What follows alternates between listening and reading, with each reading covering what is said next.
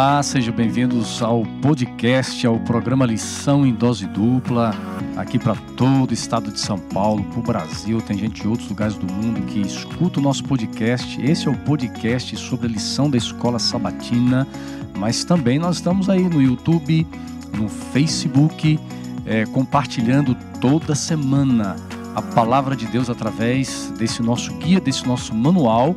E Xará, seja bem-vindo também. Pastor Wanderson. Novo, novo trimestre, Xará. Novo. Galera que está nos ouvindo, nos assistindo no trânsito, na academia, em casa, no trabalho.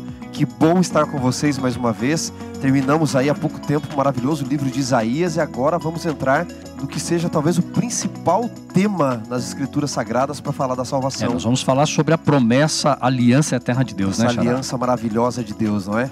São 13 temas, eu estou olhando aqui na minha lição, cada tema extraordinário que nós vamos estudar, debater, cada semana com um amigo, Exatamente. com um convidado. E ó, tem uma novidade aí para te contar aí para os nossos internautas e também o pessoal do podcast. Nós temos agora lá no YouTube, ok? É, o canal do Lição em Dose Dupla.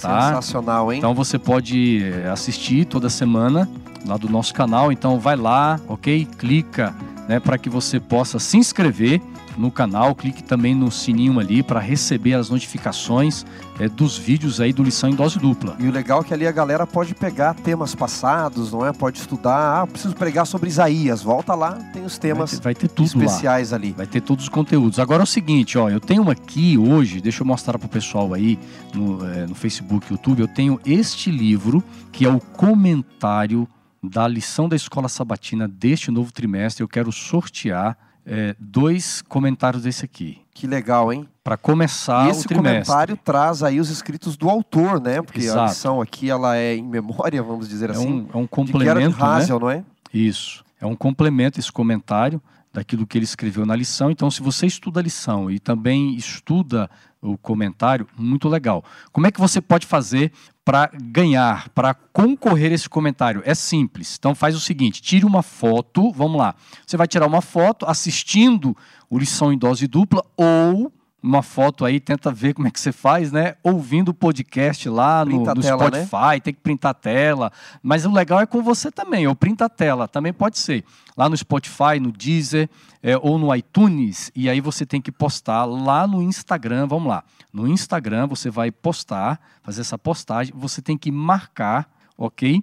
É, o meu Instagram e também do Xará. Os meninos vão colocar aí na, na, na tela tá bom? O meu é Wanderson, Assu- é Wanderson.assunção 7. Você vai me marcar ali e o seu xará. Domingues, com S no final, underline Edu de Eduardo, que é o meu Aham. segundo nome, V. Domingues, underline Edu V. Beleza. Aí o pessoal vai, é, vai colocar aí. Mas tem que seguir a gente também. Legal. E a gente Né? podia até pedir para seguir o nosso convidado especial de hoje. Vamos lá. Vamos apresentar o nosso convidado? Vamos então. Pastor Edson Nunes, seja bem-vindo, meu amigo. Seja bem-vindo. com vocês. Rapaz, é uma alegria tê-lo aqui nessa lição especial. Galera, o pastor doutor Edson Nunes, ele vai falar um pouquinho já aqui do currículo dele, do trabalho que ele faz, mas nós não poderíamos, Xará, começar a lição de forma melhor com um especialista aqui, talvez um dos maiores especialistas Exatamente. na área de Gênesis que nós temos na Igreja do Brasil. E, e é justamente o tema que nós vamos conversa, é, é, conversar aqui, nós vamos dialogar. Pastor Edson, é, que bom tê-lo aqui no Lição em Dose Dupla, aceitar o nosso convite.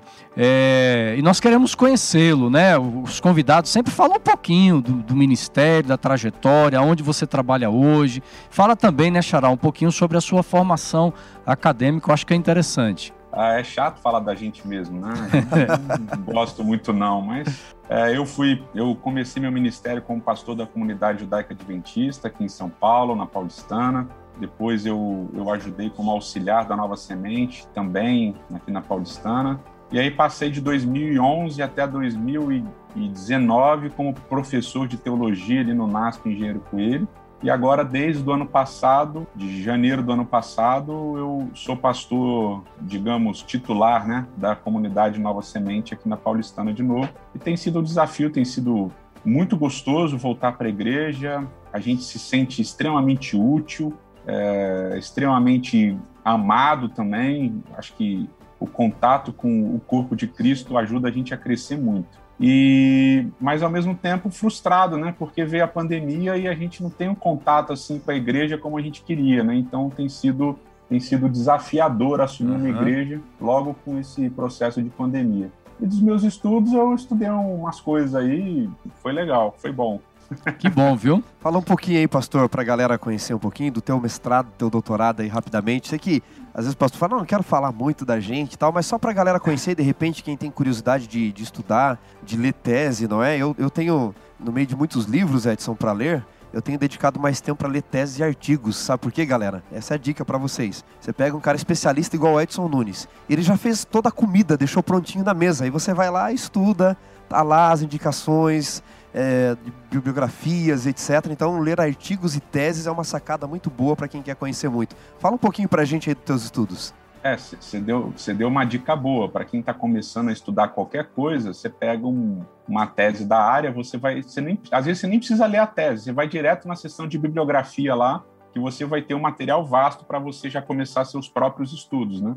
Mas eu, eu fiz mestrado e doutorado na USP, aqui em São Paulo, no departamento de, de literatura hebraica. É, eu trabalhei no mestrado Poesia Bíblica e trabalhei no doutorado Gênesis 1 a 9, né, a partir de uma visão narrativa, de personagens e tal. Então foi, foi muito interessante, foi muito legal. E depois eu tive a oportunidade de fazer um, um ano de pesquisa pós-doutoral na Universidade da Califórnia, é, Berkeley, ali com o Dr. Robert Alter, que é um velhinho muito gentil e muito famoso, Robert Alter, muito hum. famoso dentro dos estudos bíblicos aí. Legal, Legal. Viu, viu, Edson? É, se tiver alguma pergunta difícil, eu acho que você tem aí um, um, tem um companheiro aí que vai te ajudar a responder, né?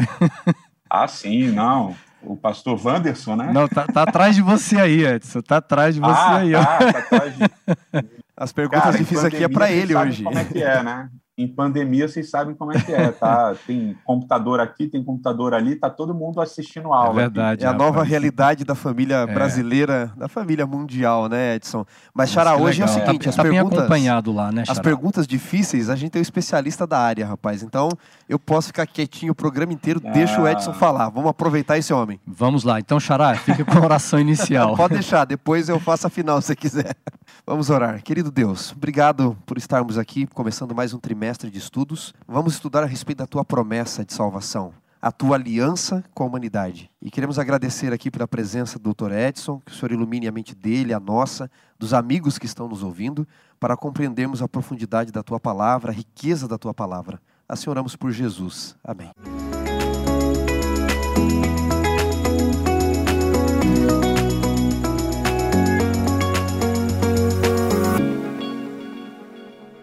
Muito bem, amigos, nós chegamos agora na lição de número 1 um da Escola Sabatina, é o nosso guia, você que está acompanhando. Estamos iniciando um trimestre, hein? E como é bom começarmos aqui estudando essa lição, que tema fantástico, a gente é, voltar no início de tudo, lá no começo, porque Gênesis fala de começo, pastores. E há muitas perguntas, o ser humano pergunta, e, e, o resumo da lição desta semana nós vamos, por exemplo, compreender sobre as origens, o tipo de relacionamento que Deus estabelece com o ser humano, né? Qual é o propósito, por exemplo, da árvore colocada no jardim do Éden ali, que tanta gente é, às vezes não consegue entender. Mas eu quero começar com vocês é, indo exatamente no princípio de tudo, Gênesis capítulo 1. Eu vou abrir aqui a minha Bíblia virtual, Gênesis capítulo 1, versículo, versículo 1. Esse, esse primeiro verso aqui, Pastor Edson, é um verso que parece ser tão simples, parece que não há tanta profundidade nele, porque diz assim: no princípio Deus criou os céus e a terra. Estamos tão acostumados a ler esse, esse texto bíblico e, e, parece que é um texto que entrou na rotina diária. Não, Deus criou e, e, pronto, mas há uma profundidade, há tantos ensinos e aprendizado que a gente pode tirar desse texto bíblico, Pastor Edson. Sim, com certeza. É, eu acho que, na verdade, o primeiro aprendizado é por que começa daí, né? Isso é uma das primeiras coisas importantes da gente estabelecer. É, obviamente, quando você fala de literatura, e levando em conta que a Bíblia é uma obra literária, é, a gente também estabelece a relação dela como obra literária com outras obras literárias é, produzidas no mesmo, no mesmo contexto, né? ou seja, mesmo lugar, mesmo período histórico e assim e mesmo assunto também, né? E como um relato criativo, a Bíblia já apresenta, logo nesse primeiro verso, várias inovações quanto aos outros relatos criativos dos outros povos. Né? Isso é uma coisa importante da gente sempre salientar. Nos outros relatos criativos, aparece sempre uma espécie de histórico uhum. é, dos deuses, né? Quem eram esses deuses? Onde é que eles moravam? O que, que eles faziam? Como é que era a dinâmica entre eles? É, esses deuses aparecem é, muito envolvidos em em tramas entre si e cheios de também de sentimentos, o que em si não tem nada negativo, mas enfim, porque o Deus da Bíblia também tem sentimentos. Mas esses deuses têm uma, uma espécie de histórico anterior a eles. Uhum. Já na Bíblia começa logo apresentando, no princípio criou Deus os céus e a terra. Então é como se o texto bíblico, já que nesse início, o narrador já apresentasse um, um, um enquadramento, né? ele já apresentasse a moldura do que é o assunto. Então, não interessa o que aconteceu antes, não interessa o que esse Deus fazia ou deixava de fazer antes, interessa o que ele passa a fazer a partir de agora. Uhum. E essa, acho que aqui o, o, o pastor Wanderson pode me ajudar muito também. Esse no princípio criou Deus os céus e a terra, ele vai se estabelecer, essa palavra no princípio vai se estabelecer como uma, uma espécie de de título messiânico também. Salomão, em Provérbios 8, vai entender esse princípio como a sabedoria e vai dizer que essa sabedoria fez todas as coisas. É através da sabedoria que Deus faz todas as coisas. E ela encarnada, né, João, né, pastor? Exatamente. Aí João, no prólogo, que é o que você pode falar com muita propriedade, João, no prólogo, vai dizer que esse, esse princípio é o logos, né? é a palavra. E Paulo depois vai dizer que é que é Jesus, né? Jesus é esse princípio da criação de Deus. Então, a Bíblia já começa fazendo uma declaração que depois ela vai desenvolver com a ideia de, de Messias, né? Uma ideia messiânica. Então, esse no princípio que a gente entende como uma declaração temporal, ela é também uma declaração messiânica, né? Então, no princípio ou pelo princípio,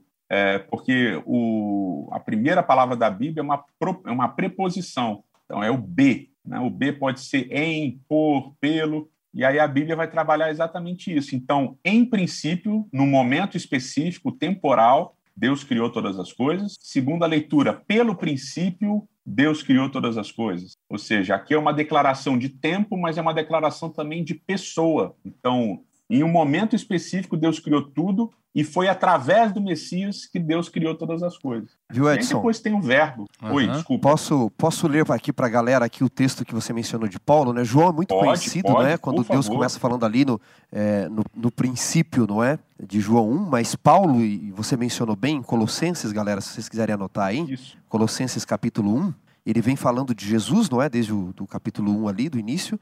E aí ele fala assim no verso 15: Este Jesus é a imagem do Deus invisível. Aí ele usa essa expressão que você usou de roche, né? Resh, né? De é. reshit. Ele é o primogênito Cabeça. da criação. Nele, que é o que você citou da preposição ver, né? Nele, por meio dele, através dele, todas as coisas foram criadas no céu e na terra, visíveis e invisíveis. Tudo foi criado por meio dele para ele. E aí vem o verso 17. Ele é antes de todas as coisas, nele tudo subsiste. Ele é o cabeça, ele é o princípio, ele é o primogênito dentre os mortos, para em todas as coisas ser ele a primazia. Fantástico, né, Edson? Exato, é isso mesmo. Então, essa declaração inicial de Gênesis, ela é espetacularmente desenvolvida ao longo de toda a Bíblia. Gênesis 1, Provérbios 8, João 1 e Colossenses 1. Então, se você ler todos esses quatro textos é, tendo isso em vista, você vai perceber como é importante entender Gênesis 1.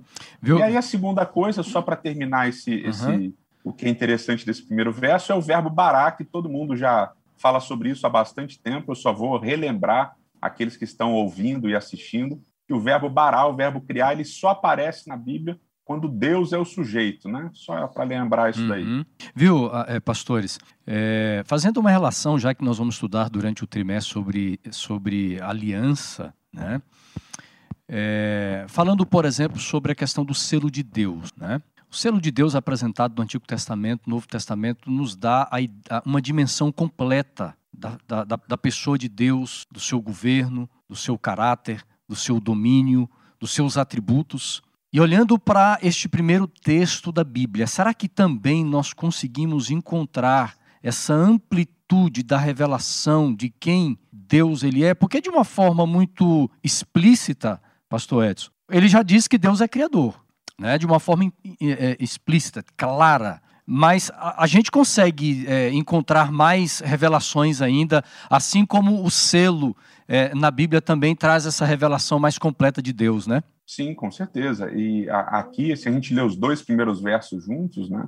É, é um detalhe que também é importante. No princípio, criou Deus os céus e a terra, a terra era sem forma e vazia, havia trevas sobre a face do abismo, e o Espírito de Deus pairava por sobre as águas, né? Então a gente já tem uma, uma relação importante. Se o princípio é messiânico, né, uhum. o Messias é Jesus, e Deus está ali, o Elohim está ali criando, e você tem o Espírito de Deus, então você já tem essa triunidade é, divina atuando no processo uhum. criativo. E aí depois, novamente, aí o pastor Wanderson pode me ajudar também, é, você tem justamente em João 3 e em João 4, novamente a ideia de espírito e água juntos num processo criativo não agora do mundo, mas de um novo homem, né, de uma nova pessoa. E aí você tem esse contexto do espírito participar de, da criação, de, da novidade das coisas, né, é, aparecendo em toda a Bíblia. E a criação ela acaba estabelecendo o que a gente poderia chamar de, de a pedra fundamental para todos os temas que vão ser estabelecidos depois. É a partir da criação que você constrói o que é redenção, é a partir da criação que você constrói o que é o reino de Deus. É a partir da criação que você constrói o que é o juízo de Deus. E a gente vai ver isso muito nitidamente na, nas famosas três mensagens angélicas, uhum, né? Porque exato. elas começam dizer, dizendo: teme a Deus e dá-lhe glória, porque é chegada a hora do juízo. E adorar aquele que fez os céus, o mar, a terra, a fonte das águas. Então, é, todos os grandes temas, inclusive o da aliança, eles vão estar construídos em cima de uma mesma pedra, fundamental. Uhum. E essa pedra fundamental é justamente a criação. Até porque, Xará, é, esse, esse, primeiro verso aqui de Gênesis 1, verso 1, é, ele também está. É uma, é uma abordagem sobre as questões centrais da existência do ser humano. Exatamente. O pastor Edson mencionou como ele vai percorrer toda a uhum. Bíblia e ganhar um caráter messiânico. Se vocês me permitirem, é, eu queria ler aqui um pedacinho, um trechinho de um poema de, de, uhum. de Fausto, né? na verdade, personagem né, de Goethe, Fausto de Goethe. E olha que interessante aqui, Xará e Edson. Ele, ele tenta traduzir, não é? Esse personagem Fausto, ele tenta traduzir o Evangelho de João e, e, ele vai se deparar com o primeiro verso, não é? Renarque tu teu rologos, no princípio era o verbo, que, como o Edson disse, vai percorrer toda a Bíblia. E ele fica tão espantado com a profundidade deste tema que ele não consegue traduzir. E aí sai um poema, não é? E eu quero ler aqui um trechinho para a galera. Diz assim, ó: Anseio pela revelação, que em parte alguma arde com mais belo alento do que no Novo Testamento. Almejo abrir o básico texto e transpor o sagrado original com sentimento puro e honesto para o meu idioma natal. Escrito está, era no início o verbo. Já para e me critico acerbo, como hei de dar ao verbo tão alto apreço? De outra interpretação careço. Se me ilumina o gênio imenso, coloco o escrito está era no início o senso. Porém, pesa o teor inicial com calma plena. Não se apressure a tua pena. É o senso que tudo cria? Devera pôr, era no início a energia. Mas enquanto assim o retifico, diz-me algo e tão pouco nisso fico. E o gênio me auxilia, e sereno vendo a direção, eu escrevo era no início a ação. Isso para traduzir um verso com todo o conteúdo que vem desde Gênesis, né, Edson? Que fabuloso é esse tema do início da criação. Que fabuloso é vermos o Criador com a sua propriedade, outorgando autoridade em toda a sua riqueza, como nós vamos ver. E, e a gente vê o próprio Goethe aqui, né, dizendo: olha a dificuldade porque, de traduzir um único verso, porque nele contém uma história desde o início com grandes riquezas. E é isso que nós vamos ver ao longo do trimestre, ao longo do estudo. E essa questão de nós compreendermos aqui é, essas questões centrais, Gênesis sendo tão importante para as questões centrais do ser humano, para nós entendermos a nossa origem, de onde viemos, é, os propósitos de Deus para o ser humano, é, nós podemos chegar, por exemplo, ao texto de Gênesis capítulo 1, verso 26 e 27, Xará. É, Gênesis capítulo 1, versículo 26 e 27, porque aqui nós chegamos no. Poderíamos dizer que é o clímax, Pastor Edson, da criação. Quer ler, Xará? Vou ler aqui. Gênesis 1, 26. Também 27. disse Deus: Façamos o homem a nossa imagem, conforme a nossa semelhança. Tem ele domínio sobre os peixes do mar, sobre as aves dos céus, sobre os animais domésticos, sobre toda a terra e todos os répteis que rastejam pela terra. Verso 27. Uhum. Criou Deus, pois, o homem à sua imagem. A imagem de Deus o criou. Homem e mulher os criou. E eu quero trazer essa questão para vocês aqui, para a gente poder dialogar sobre é, o fato de Deus criar o ser humano, é, como o pastor Edson falou, a participação de Deus Pai, Filho e Espírito Santo, e agora se cria um ser que, embora seja semelhante, mas continua sendo diferente de Deus, porque é uma criatura. Mas como é que nós entendemos biblicamente Deus criando um ser à sua imagem e a sua semelhança? Veja, é, o Edson, o Edson acho que pode até falar melhor como especialista em hebraico, mas é, deixe-me trabalhar só uma questãozinha aqui, eu vou passar para você, Edson. Eu, quando, quando eu olho Gênesis, o autor da lição até comenta que Gênesis não foi escrito para provar uhum, Deus, ele foi escrito para contar. Deus, né? O relato da criação, uhum. com a sua licença poética, etc. Mas Gênesis, que é um, um, um, mito narrativo, amigos, mito não é falsidade, tá? Pelo amor de Deus. A gente tem o costume comum de falar ah, mito, isso é mito, é mitologia, é algo falso. Mito, em uma estrutura de ciência da religião, é uma narrativa de tempos passados para nos ajudar a entender como vivemos hoje, não é? E o Mircea Eliade, Edson, ele, ele, tem um texto interessante sobre mitos e sa coisas sagradas, não é? E, e, eu queria partilhar aqui também com a galera e a partir daqui jogar a bola para você, Edson. Levantar a bola e você corta, tá bom? O Mircea Eliade, ele diz assim, olha... É, a definição que a mim, pessoalmente, me parece mais é, menos imperfeita sobre mitos é que o mito conta uma história sagrada, um acontecimento ocorrido em tempos primordiais. E aí ele diz assim, não é? No sentido de fornecer modelos para a conduta humana, conferindo por isso mesmo significado para a existência humana. A história do Gênesis não é, senhores, a história de Adão e Eva somente nem de Abraão e Sara, nem de Isaac e Rebeca. A história do Gênesis, o relato do Gênesis aqui, que é uma promessa que vai chegar até os nossos dias, vai perpassar a história, é a história sobre mim e sobre você, sobre nós, porque está falando de um criador de todos nós. E ao falar que eles foram criados à imagem, é uma história que deve chegar com significação aos nossos dias. Tá? E o que, que é essa imagem? Deus tem atributos comunicáveis e intransferíveis. E muito do que ele pôde transferir a nós, ele transferiu como o seu amor, a sua misericórdia, pelo menos deveríamos ter, a preocupação pela vida, o gerar vida, que é o que nós menos vemos em nossos dias, preocupação pela vida, o amor, a misericórdia. Mas o Gênesis, acima de tudo, essa nossa imagem, criado a sua imagem, não é história sobre eles, é antes de tudo história sobre nós, né, Edson? É, antes do, do, do, de falar disso que o, que o Dr. Vandes acabou de mencionar, o, o, essa questão da, da, O texto que ele mencionou de Fausto, né, de, de Goethe ali no Fausto, é muito interessante porque justamente a ideia divina é a ideia da ação. No texto bíblico inteiro você vai ter essa ideia, principalmente no Antigo Testamento. Deus é o Deus que age, é o Deus que faz. É, raríssimas vezes você vai ter a ideia de Deus, é, é de, um, de um Deus passivo. Pelo contrário, ele está sempre ativo, ele está sempre agindo. E isso é extremamente importante no pensamento hebraico. Mas sobre isso que você acabou de ler do Michel Eliade, Michel Eliade é, é, fundamental. Hoje até tem bastante crítico dele, é, é, principalmente porque dizem que ele plagiou algumas coisas, mas isso é até engraçado. Mas isso é uma outra discussão, né, Vanessa? A gente gosta dessas coisas, né? É verdade. Mas o, o, esse texto do Michel Eliade ele é fundamental porque ele cria a ideia de paradigma, ou seja, o texto bíblico ele não relata só um aspecto histórico, ele relata um aspecto paradigmático também. E isso que você falou é fundamental. Não é a história de, do homem, da mulher, de Adão e Eva em Gênesis. É a história da humanidade, né? É o paradigma para a humanidade. E aqui eu só vou mencionar esse aspecto, porque é um aspecto que, para mim, talvez seja o um aspecto vital, que é entender o que é essa imagem e semelhança. E eu estou olhando aqui para o lado porque eu estou com o texto hebraico aqui aberto, que sempre fica mais fácil, né? Mas ele, quando ele fala que ele vai criar no verso 26 o homem imagem e semelhança, ele fala que o homem vai ter domínio sobre os peixes, sobre as aves, sobre os animais da terra,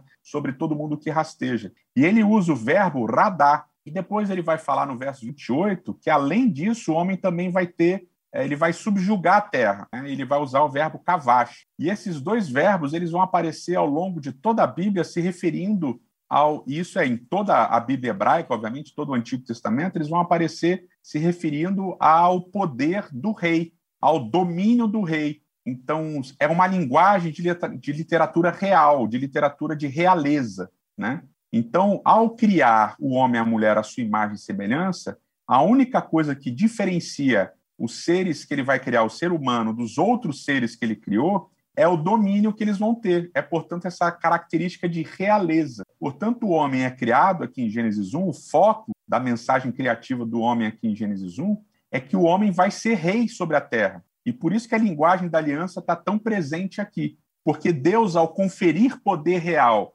para o ser humano, para o homem e para a mulher, para eles reinarem, ele está atuando como regente, como rei. Ou seja, basicamente, Deus, como rei do universo, ele confere ao primeiro, ao primeiro casal, ele confere ao ser humano que ele cria em Gênesis 1 corregência. Uhum, interessante. Então, homem aí, e mulher vão ser corregentes, eles vão ser reis como Deus. E aí, como que vai, como que, como que essa, esse reinado vai se dar? Ele vai se dar na relação do ser humano, que aqui é macho e fêmea, ou seja, homem e mulher, ambos são reis, né? É ele rei e ela rainha. Uhum. Aqui não tem nenhum tipo de hierarquia. Mas aí, nesse processo criativo, Deus entrega toda a criação na mão do ser humano. Ele fala: vocês vão reinar sobre toda a criação. Então, é em relação à humanidade. E aí, qual é o, o aonde, e você mencionou, pastor Wanderson, na, no, no, no, início da sua pergunta, a questão do selo, né?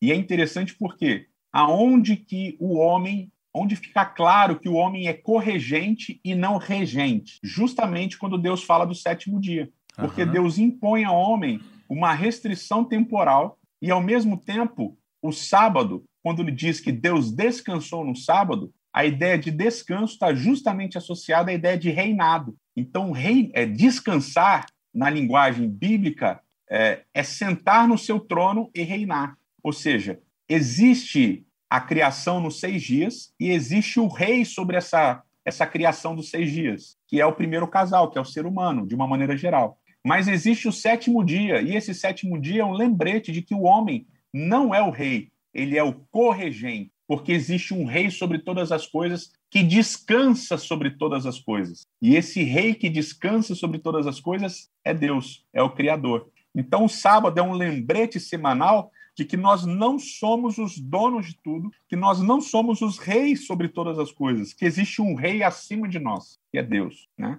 Então, essa é uma linguagem importante aqui do que é ser imagem e semelhança de Deus. Isso vai ficar claro pastor Wander, só ah. para resumir, isso vai ficar claro quando a gente lê o quarto mandamento. Porque no quarto mandamento existe um espelho, tem um espelhamento. Uhum. Então, pensa comigo. Lembra-te do dia de sábado para o santificar. Seis dias trabalharás e farás toda a tua obra, mas o sétimo dia é o sábado do Senhor teu Deus. Não farás nenhum trabalho, né? É o, é o sábado do Senhor teu Deus. Não fará nenhum trabalho, nem tu, nem teu filho, nem tua filha, nem teu servo, nem teu servo e tal.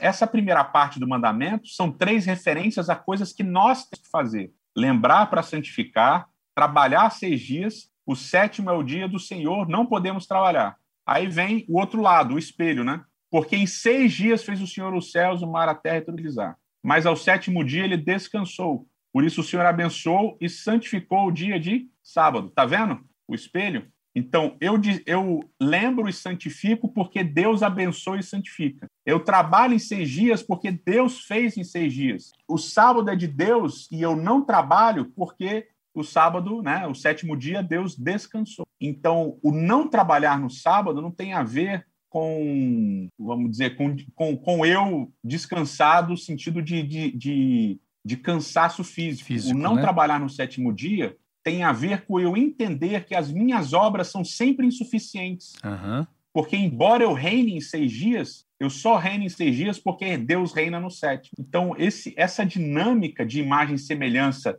transferida para a ideia de literatura real é super importante. E aí, Wanderson, ou Dr. Wanderson, né, para diferenciar os dois, né? Dr. Wanderson, aí vem uma pegadinha que é um artigo que, a gente, que eu estou escrevendo aqui com um parceiro da Inglaterra, lá, um cara, um pastor adventista lá maravilhoso, Aí vem a pegadinha para a gente que gosta de, de, de, estudar a Bíblia com umas nuances acadêmicas aí, né? A literatura de Gênesis 1 é uma literatura sacerdotal, né? De acordo com aquela teoria das fontes, né? Uhum. Ah, não, isso daqui é literatura sacerdotal, não sei lá e tal. Só que não tem linguagem de literatura sacerdotal. Tem linguagem de literatura real, portanto não se encaixaria. Ou seja, toda aquela divisão de fontes literárias já cai por terra só se a gente analisar a passagem de Gênesis 1, 26, 27 e 28 o pastor, o pastor Edson e, e Xará, é, pastor Edson, você colocando essa posição, esse posicionamento de Deus em relação ao homem e mulher como rei e rainha, e você também de uma forma tão interessante fazendo essa abordagem sobre o sábado, isso também é revelador em relação à, à intencionalidade de Deus de, de como seria o relacionamento de Deus com o ser humano e o relacionamento será do homem com Deus. Exato. Porque isso tem um impacto muito profundo em termos de relacionamento. Sim, veja, o Edson disse que Deus é apresentado aí como criador de tudo. Deus é o imperador e eles são reis vassalos, né? O, o Hazel usa essa expressão até. Exato. Agora, é uma relação disso na aliança, mas também de pai e filho, não é? Você tem uma relação mútua ali.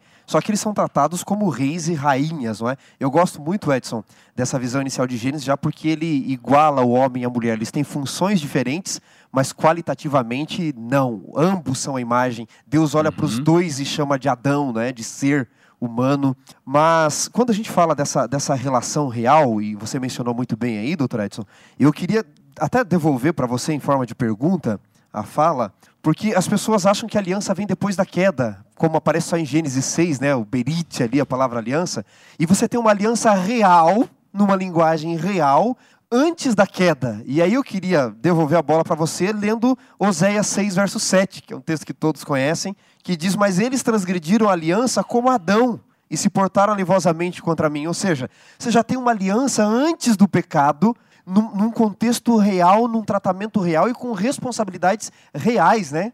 Exatamente, exatamente. E isso fica. O desenvolvimento dessa narrativa que você colocou, é, é, ela leva em conta dois fatores. Né? O primeiro, do homem atuando como rei, obviamente. E o segundo fator, eu vou ler aqui o trecho de, de Gênesis capítulo 2, verso 15. Ele diz assim: ó, pegou o Senhor Deus o homem e o descansou no jardim do Éden para trabalhar e guardar. Então, aqui tem várias coisas interessantes, né? mas a primeira delas é que a ideia de descanso também aparece no capítulo 2. Ele descansa o ser humano no jardim do Éden, no jardim do Éden, o verbo que aparece é o verbo nuar, né? então ele descansa o ser humano no jardim do Éden para trabalhar e guardar. Ele vai usar o verbo avad e o verbo chamar. São dois verbos aqui hebraicos importantes. Por quê? Porque eles só aparecem junto em Gênesis capítulo 2 e depois no livro de Números para falar do serviço dos sacerdotes no santuário. Olha só. Então, a literatura do capítulo 2 indica que o ser humano foi criado para ser sacerdote sobre a terra. Fantástico então eu isso. tenho,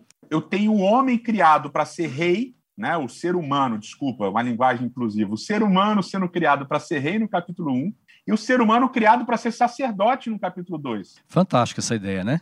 E esse e cuidado aqui, é importante? Edson, esse cuidado só, que você leu pra, aí. Só para juntar, só para juntar, é uma linguagem que vai aparecer na Bíblia inteira, por quê? Porque em Êxodo capítulo 19, quando Deus vai fazer aliança com o povo, ele chama o povo de quê? Reino de sacerdotes. Quando Pedro fala para a igreja no Novo Testamento, ele chama a igreja do quê? Reino de sacerdotes. Verdade. Ou é. seja, a Bíblia inteira, no processo de aliança, exatamente isso que você falou, pastor Wanderson. É importantíssimo a gente entender o propósito de Deus em Gênesis para a humanidade. Vocês dois colocaram, os dois Wandersons, né? Colocaram muito bem. Por quê? Gênesis 1 e 2 estabelece princípios para antes da criação que permanecem depois do pecado na criação. Nós, pastor Wanderson, doutor Wanderson, eu, todo mundo que está ouvindo e assistindo a gente, todos nós fomos chamados para ser reis e sacerdotes. Uhum. Essa é a nossa missão. Esse é o nosso propósito na Terra. Ele foi estabelecido antes da criação. E o primeiro casal, infelizmente, não cumpriu esse propósito. Como? tentaram tomar o lugar de Deus. Eles deixaram de, de entender que eles eram, como você colocou, doutor, eles deixaram de entender que eles eram reis vassalos. E eles tentaram se colocar como donos de tudo. E aí Deus falou assim: bom, não é assim que funciona. Então, essa é a nossa tentação até os dias de hoje também. É isso mesmo. A tentar a, se colocar no lugar de Deus. Até porque, quando nós olhamos para a história da criação, você tem. Deus, Deus cria o ser humano acima dos animais, mas ele continua sendo, embora ele seja criado à imagem, à semelhança de Deus, mas ele está abaixo de Deus aqui. Né? É, agora veja, pastor, pastor Edson Xará, é, de tantos propósitos que nós vamos encontrando na criação, eu queria destacar com vocês aqui, Gênesis capítulo. Eu estou adiantando porque a gente, a gente discutir a lição com dois doutores aqui, se brincar, a gente fica num dia só a lição inteira, né? Nós vamos seguindo aqui para a gente poder pincelar alguns outros pontos. Mas aqui, ó, Gênesis capítulo 1, versículo 28. É bem interessante esse texto bíblico e eu queria trazer outros também para vocês aqui, para a gente tentar entender isso. Diz o seguinte: E Deus os abençoou e lhes disse: Sejam fecundos, multipliquem-se, encham a terra e sujeitem-na um domínio sobre os peixes do mar, sobre as aves do céu e sobre todo animal que rasteja sobre a terra. Eu não quero aqui destacar, é, até porque você, pastor Edson, já, já explicou um pouco aqui, já colocou para nós essa questão do domínio do ser humano sobre a criação, o cuidado, os propósitos né, colocados por Deus. Mas veja, é, o início do verso 28 diz: E Deus abençoou o casal e Deus diz as primeiras palavras ao casal: sejam fecundos e multipliquem-se. Algo extraordinário dado por Deus aqui ao ser humano. Quando nós vamos, por exemplo, a Gênesis capítulo 1, versículo 9, é, sou levado a pensar, pastor Edson, você que fez a tese em cima desse texto também, Gênesis capítulo 9, verso 1, diz o seguinte: Deus abençoou Noé e os seus filhos, dizendo: Sede fecundos, multipliquem-se e encham a terra. Mas também, quando eu vou a Gênesis capítulo 12, Gênesis capítulo 12, de uma forma um tanto levemente diferente aqui, não sei como é que vai estar no hebraico, mas diz o verso 2: Deus agora falando para Abraão. Então Deus fala para Adão e Eva. Gênesis capítulo 9, 1 ele fala para Noé e seus filhos, e agora Gênesis 12, verso 2, ele fala para Abraão, dizendo: Farei de você uma grande nação e o abençoarei e engrandecerei o seu nome, seja uma bênção. É interessante aqui, amigos, essa relação. Deus sempre abençoa e comissiona. Deus abençoa e diz assim: multipliquem-se. E eu entendo, pastor Edson, que há um propósito muito grande de Deus em abençoar e, na sequência, dizer assim: sejam fecundos. Essa relação com os três versos aí em Gênesis. Fenomenal, pastor. É, a, a, ideia, eu gostava muito de falar sobre isso na, na, quando eu dava as aulas lá de Pentateuco. O princípio fundamental aqui desse verso que o senhor leu lá em Gênesis 1, 28, né, é vida gera vida vida gera vida. Então, basicamente, quando Deus cria e dá vida, ele chama, ele conclama essa vida a gerar vida. E esse é o processo que a gente passa, né, até os dias de hoje. Não só no campo, digamos, físico, familiar, mas no aspecto também espiritual. Aonde Deus fornece vida, ele conclama a vida a gerar vida. E esse é um processo fenomenal que a gente passa. Isso é fantástico, né, pastor? É, eu acho que as lições que estão presentes em Gênesis, desde o início ali para gente, nessas lições, elas estão tão enraizadas em nosso inconsciente coletivo, até por assim dizer, que a gente dança ao som delas sem mesmo saber a música ou a melodia, né? Deus, Deus gerou vida, Ele é um gerador de vida. Ele não criou porque Ele é, ah, eu preciso de vocês para me adorar como os deuses pagãos. Não, Ele criou porque Ele partilha amor, Ele partilha a vida é, esse cuidado, eu estava falando, até interrompi um pouquinho o Edson ali, desculpa, viu, doutor? Mas esse cuidado que você mencionou em Gênesis 15, explica Gênesis 1, 28, não era um domínio forçado, era um cuidado como Deus cuida da gente. O domínio que Deus tem sobre a gente também não é um domínio forçado só porque ele é maior, em posição de força. É uma relação de amor e reciprocidade. E hoje, se nós olharmos a, a, sociedade, embora o mal esteja muito presente, nos incomoda de alguma forma aqueles que não querem cuidar do outro, aqueles que têm discursos vazios ou discursos de ódio, aqueles que são egoístas. Por quê? Porque nós dançamos ao som dessas lições presentes em Gênesis, como eu disse, sem saber a música ou a melodia. Uma vez que Deus é criador, nós temos que partilhar vida. Uma vez que Deus é cuidador, nós temos que partilhar cuidado. Ele está presente conosco. E quem é que rompe isso? É a ordem que, que uhum. Deus deu e o ser humano rompe quando ele vai, como disse o Edson, querer ser Deus, uhum. tomar da árvore que ele não podia. Até porque quando nós chegamos é, em Gênesis 12, é, embora a gente, a gente veja Deus, parece que Deus está recomeçando. Gênesis 9, Deus recomeça, ele é a história humana já no mundo, num período pós-pecado, melhor, no, no, mundo de pecado. Mas quando chegamos a Gênesis 12, quando Deus diz de uma forma diferente, mas as mesmas coisas, Abraão, você vai ser uma bênção, você vai ter filhos, você vai gerar, da mesma maneira como ele fala para Noé. Mas é interessante aqui, pastor Edson, a, a, o caráter messiânico que já aparece em Gênesis 12, porque quando eu leio e estudo é, Mateus capítulo 1, Xará, eu, eu vejo essa, essa genealogia e o propósito de Deus do gerar não simplesmente é, é, dentro de um contexto biológico, físico, de, de, de, gerar vida em si, mas eu encontro aqui um fator espiritual, porque eles deveriam gerar é, adoradores, né? Quando Deus pede para que Adão e Eva pudessem gerar, tenham filhos, não é? Tenham filhos, não é simplesmente para povoar uma terra de gente, mas povoar uma terra com pessoas que iriam adorar o Deus verdadeiro e lá em, em, Abraão conectando com Jesus, né, Pastor Edson? Sim, sim. A, a, a, ideia da semente antes da queda tem a ver com povoar a terra mesmo. Uhum. Mas a ideia, a partir de Gênesis 3, da semente, da promessa da semente, da descendência, tem a ver justamente com a promessa messiânica. Uhum. Então, toda vez que Deus fala assim, eu vou te dar uma semente, ele está falando de uma promessa que tem é, é, contornos messiânicos importantes, né? Então, não é, não é tão, digamos assim, é, não é tão sem motivo que Abraão vai ser uma bênção, e Paulo vai discutir isso em Romanos, de uma maneira bem clara. É, ele vai ser uma bênção porque através dele vai vir a semente prometida, que é Jesus. Então ele vai falar lá, fala assim, olha, dos judeus vem a bênção, dos judeus vem, a, vem, vem os mandamentos, e dos judeus vem o Messias, né? Então, a bênção lá de Gênesis 12 tem a ver com isso, com essa promessa de um Messias que vai vir e vai resgatar a humanidade, né? Uhum. A, a, boa semente que vem resgatar as sementes que caíram, né? Agora, pegando, pegando a sua fala aí, vamos adiantar um pouquinho aqui.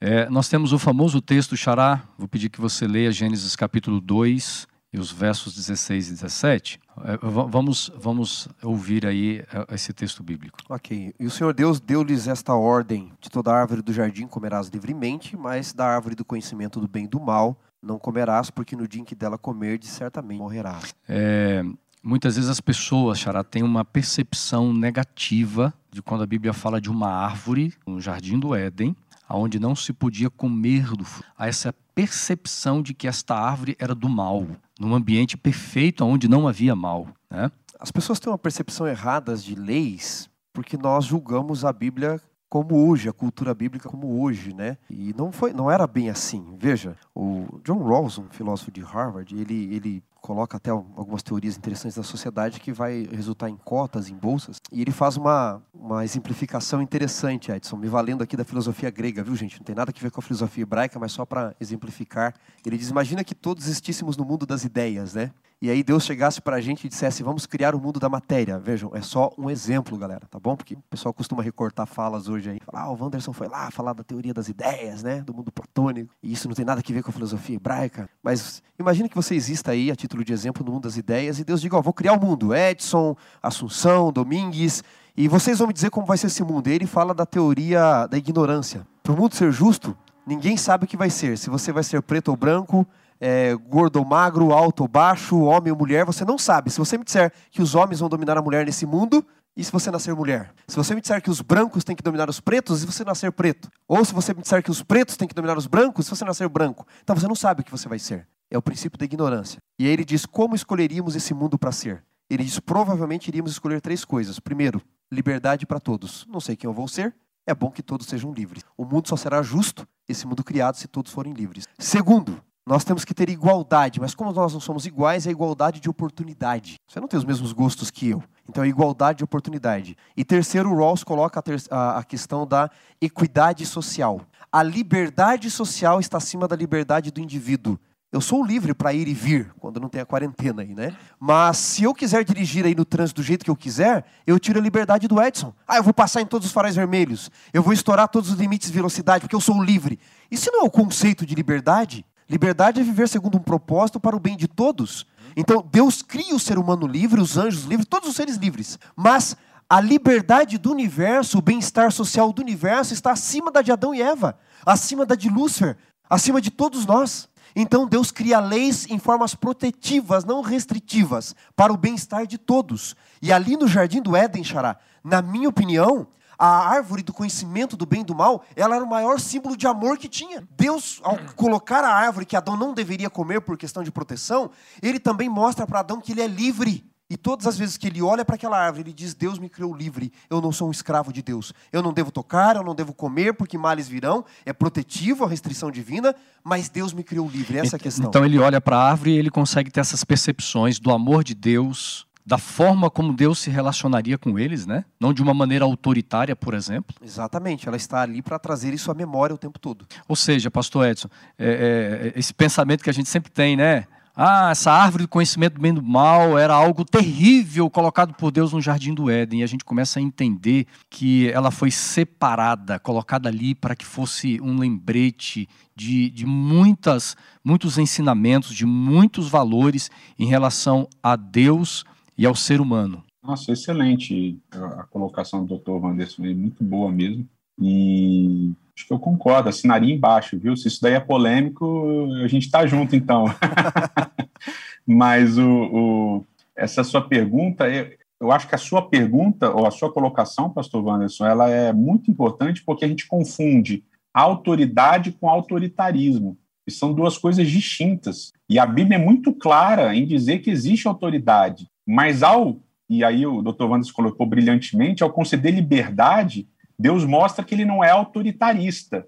Ele é a autoridade, mas ele não é autoritarista, né? Ele não elimina a nossa liberdade. Isso é uma das coisas que a gente, como pastor, como pai, como marido, como ser humano, como indivíduo, como sociedade, como igreja, a gente não entende. A gente não entende até os dias de hoje. É... A liberdade é uma das maiores causas de, de, de ansiedade, de fracassos, de, de desesperos. Né? Eu dou liberdade para o meu filho escolher o que ele vai fazer, e se ele escolher fazer uma coisa que eu não concordo, se ele escolher fazer uma coisa que eu não quero que ele faça, então a liberdade ela, ela tem embutida nelas riscos tremendos, né? Porque envolve que o outro seja autônomo. Agora, a Bíblia deixa clara que Deus mantém a sua autoridade apesar da liberdade que ele concede. E eu gosto, aqui voltando para o texto bíblico, que essa questão filosófica é apaixonante, mas voltando para o texto bíblico, é, as pessoas. É, é, é quando a gente lê Gênesis 3 e a origem do pecado, as pessoas elas tendem a olhar o pecado como um momento, então, em que o fruto é mordido. E eu sempre gostava de mostrar para meus alunos uma relação muito interessante. Em Gênesis 1, você tem a sequência de verbos muito, muito importantes acontecendo, né? No final de cada dia, com exceção do segundo dia, Deus aparece assim: e viu Deus que era bom, e viu Deus que era bom, e viu Deus que era bom. Então, isso é repetido a exaustão lá. E quando a gente chega em Gênesis 3, a mulher olha o fruto da árvore que Deus havia né, é, colocado uma medida de proteção, uma medida, é, um mandamento, né, uma lei, e ela olha, e vocês lembram o que ela diz? E viu a mulher que o fruto era, era bom. Então é interessante porque na verdade, a mulher assume para si uma prerrogativa, né? a mulher, aqui no caso o ser humano, assume para si uma prerrogativa que era de Deus. Porque Deus é o único que pode dizer o que é bom e o que é mal. Hum. Então, quando a gente fala assim, a árvore do conhecimento do bem e do mal, a gente está dizendo que é a árvore do juízo. Porque Deus sabe o que é bom e Deus sabe o que é mal. É Deus que determina o que é bom e é Deus que determina o que é mal. Quando, quando o ser humano come da árvore do conhecimento, do conhecimento do bem e do mal, o que, que ele está dizendo, em outras palavras? Ele está dizendo: eu posso julgar, eu posso dizer o que é bom e o que é mal. E é justamente esse o nosso problema até hoje. Nós queremos dizer o que é bom e o que é mal. Nesse caso, a o gente ser quer humano. Dizer, nesse caso, é, o ser, humano, humano não, ele, ele não colocaria no lugar de Deus, então?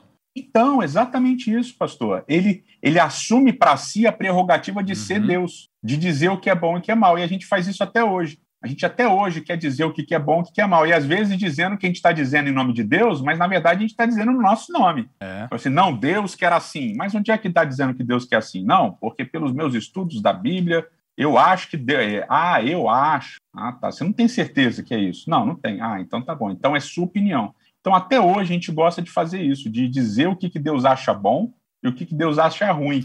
Pastor Edson. Mas, na verdade, é a gente que está dizendo. Esse é o grande problema. A gente se colocar no lugar de juiz uhum. definindo as coisas. Né? E, e, você começou a falar sobre esse ponto, porque é, no momento que Eva decide Adão também comer, nós encontramos nesse texto bíblico aí de Gênesis, né?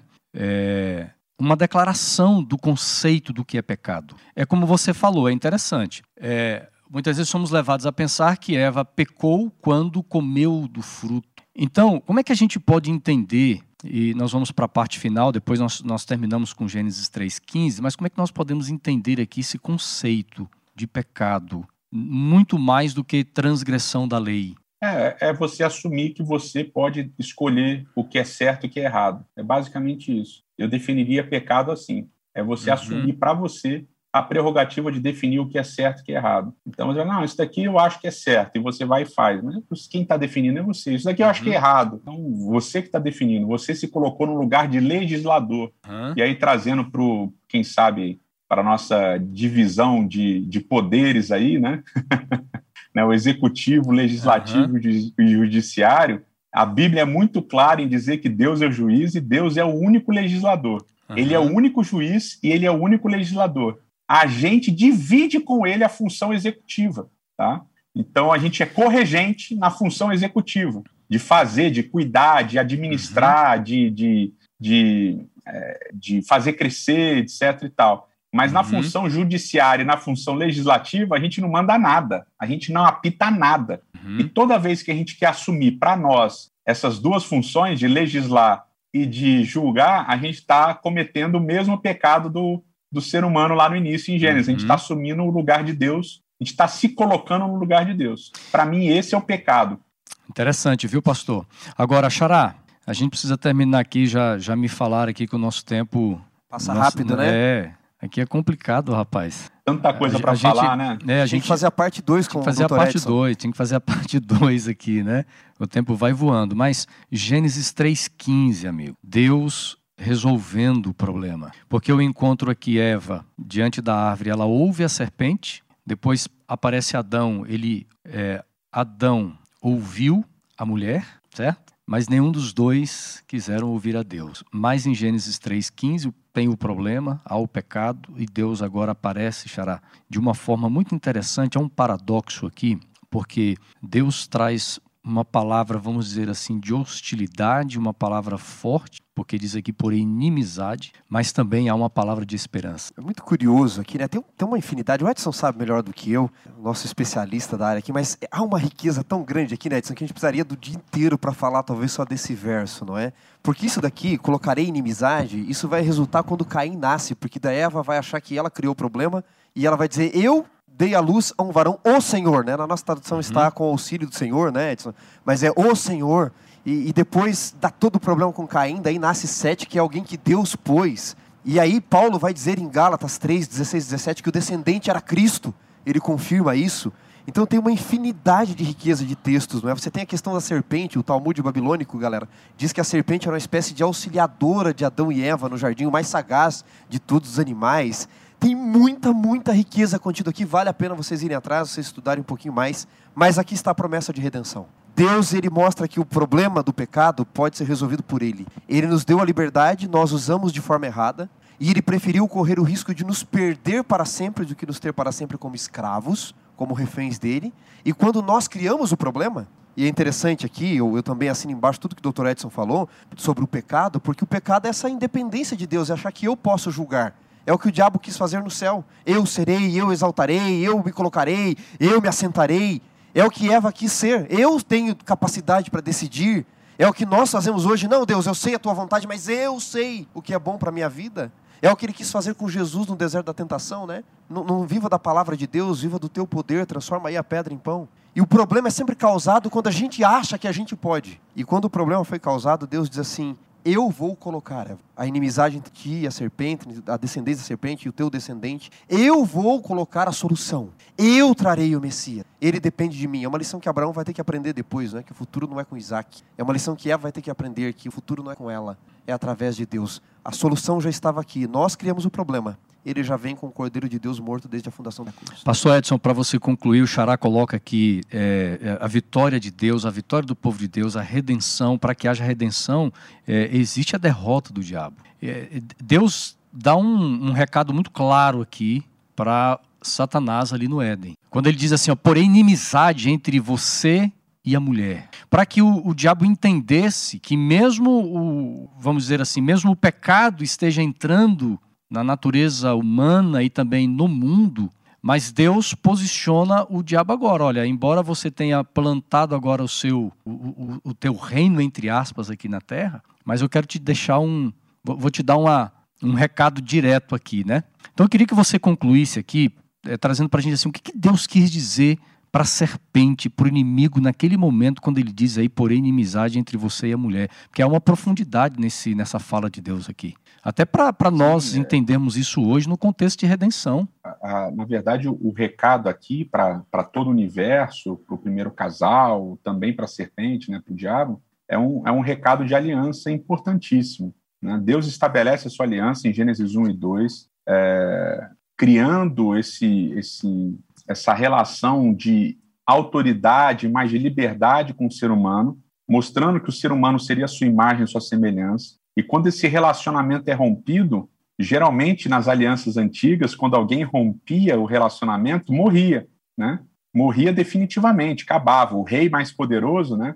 O imperador mais poderoso, ele ia lá e matava o rei mais fraco. Então, aqui no caso, o criador ia destruir a criatura facilmente. Mas ele faz uma promessa. E qual é a promessa? A promessa é de que viria uma semente. E aqui, com o texto aberto, né, do hebraico, diz assim: olha, eu vou colocar inimizade entre você, ele está se referindo à serpente, e a mulher, entre a semente da mulher e a tua semente. Aí, de repente, ele fala assim: ele, ué, ele está falando de semente do homem e da mulher, e de repente ele fala: ele, ele vai pisar na tua cabeça e você vai lhe ferir o calcanhar. Então ele personifica a ideia da semente aqui. Hum.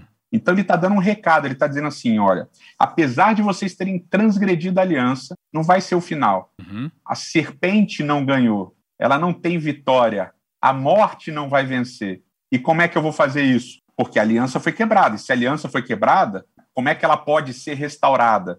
ela vai ser restaurada através dele. Quem é ele? Hum. Ele que vai ferir e ser ferido, né? Que é a primeira, é o chamado proto-evangelho aí. Então, essa é a esperança que Deus deixa para o primeiro casal e para a humanidade, para é, é, todo o universo, né? A, apesar de a gente escolher, e aqui eu vou fazer um, um apenas um paralelo é, temático, apesar de Deus propor a vida e a morte, para a humanidade e a humanidade tender a escolher a morte, Deus ele vive atrás da gente com vida, uma vida que só é possível por causa dele, Amém. do Messias, de Jesus que veio e se deixou ser ferido, ferido para a morte, uhum. mas ao mesmo tempo é a morte dele que traz vida, porque é ele como a gente leu, né, aquele texto, o Dr. Wanderson leu no início, o texto de Colossenses, porque ele é o primogênito dos mortos. É a vida, a morte, a vida, a morte, vida de Jesus que traga a morte e coloca fim à morte. Então, essa é a nossa esperança, de que apesar da gente viver ainda em um ambiente de morte, a vida do Messias vai trazer uma vida definitiva para a gente em algum momento em Uau. breve, quando Deus trouxer o seu juízo final sobre a Muito terra. Lindo, Sensacional, viu? né? Muito lindo, Xará. Por isso que a gente desafia você que está aí nos ouvindo, assistindo, estudar a lição, estudar o livro de Gênesis. E depois vou devolver aqui, Xará, para você e para o Edson encerrarem, mas aqui é a minha última fala. Quando a gente lê as promessas de Deus no Gênesis, a aliança de Deus, eu disse no início que a história não é sobre eles, né? É também sobre nós, não é somente sobre eles. Você vai entender uma coisa que o Campbell diz, né? Onde pensávamos que iríamos encontrar um Deus vaidoso, vamos encontrar esse Deus de amor. Onde pensávamos que teríamos que matar alguém, vamos entender que temos que matar nós mesmos. Onde nós pensávamos que teríamos que viajar para fora, teríamos que fazer uma viagem para o centro da nossa existência. E aonde nós pensávamos que estaremos sozinhos, estaríamos sozinhos, vamos entender que estamos na presença do universo nessa aliança de Amém. Que lindo, viu, gente? Que lição maravilhosa, extraordinária. No mundo de tantas mortes, no mundo de tanta tristeza, pastores, você que nos ouve e acompanha, a gente poder ter essa certeza, esperança de que há um redentor, há um salvador que foi ferido, mas pelas suas pisaduras, pelas suas feridas, pela sua pela sua entrega, pela sua morte, nós fomos sarados. Que Deus nos abençoe a todos, viu, pastor Edson? Muito obrigado por participar com a gente aqui do Lição em Dose Dupla, tá? Fica ligado aí que em algum outro trimestre a gente, a gente bate um papo de novo, né? Que riqueza esse homem, né, galera? Obrigado, viu, pastor? Uma bênção, viu? Obrigado mesmo. Um Muito prazer, obrigado, viu? tá? Foi um prazer participar com vocês. Deus abençoe vocês. Que aí. legal. Um abraço a você que nos, nos assiste, que nos ouve também, vai compartilhando em suas redes sociais, esteja sempre acompanhando a Lição em Dose Dupla e nós vamos encerrar, quero convidar o pastor Edson Nunes. É, pastor, faça uma oração, ore conosco, por favor. Eterno nosso Pai, nosso Rei, muito obrigado, Senhor, pelas oportunidades que o Senhor nos dá, principalmente de podermos estudar a Tua palavra. A gente vive tempos difíceis, angustiosos, a gente vive um tempo de mortes, luto, e a gente gostaria de te implorar que essa esperança que a gente encontra em Gênesis, a esperança de restauração através da semente prometida, que essa esperança possa invadir o nosso coração, que possa invadir a nossa mente, para que a gente possa viver na expectativa desse juízo final que Deus vai trazer sobre todas as coisas. Perdoa os nossos pecados, nos dirija sempre, dê àqueles que nos assistem, àqueles que nos ouvem, uma porção do teu espírito e principalmente dê a cada um de nós saúde. Nós te imploramos isso em nome de Cristo, o princípio de Deus. Amém.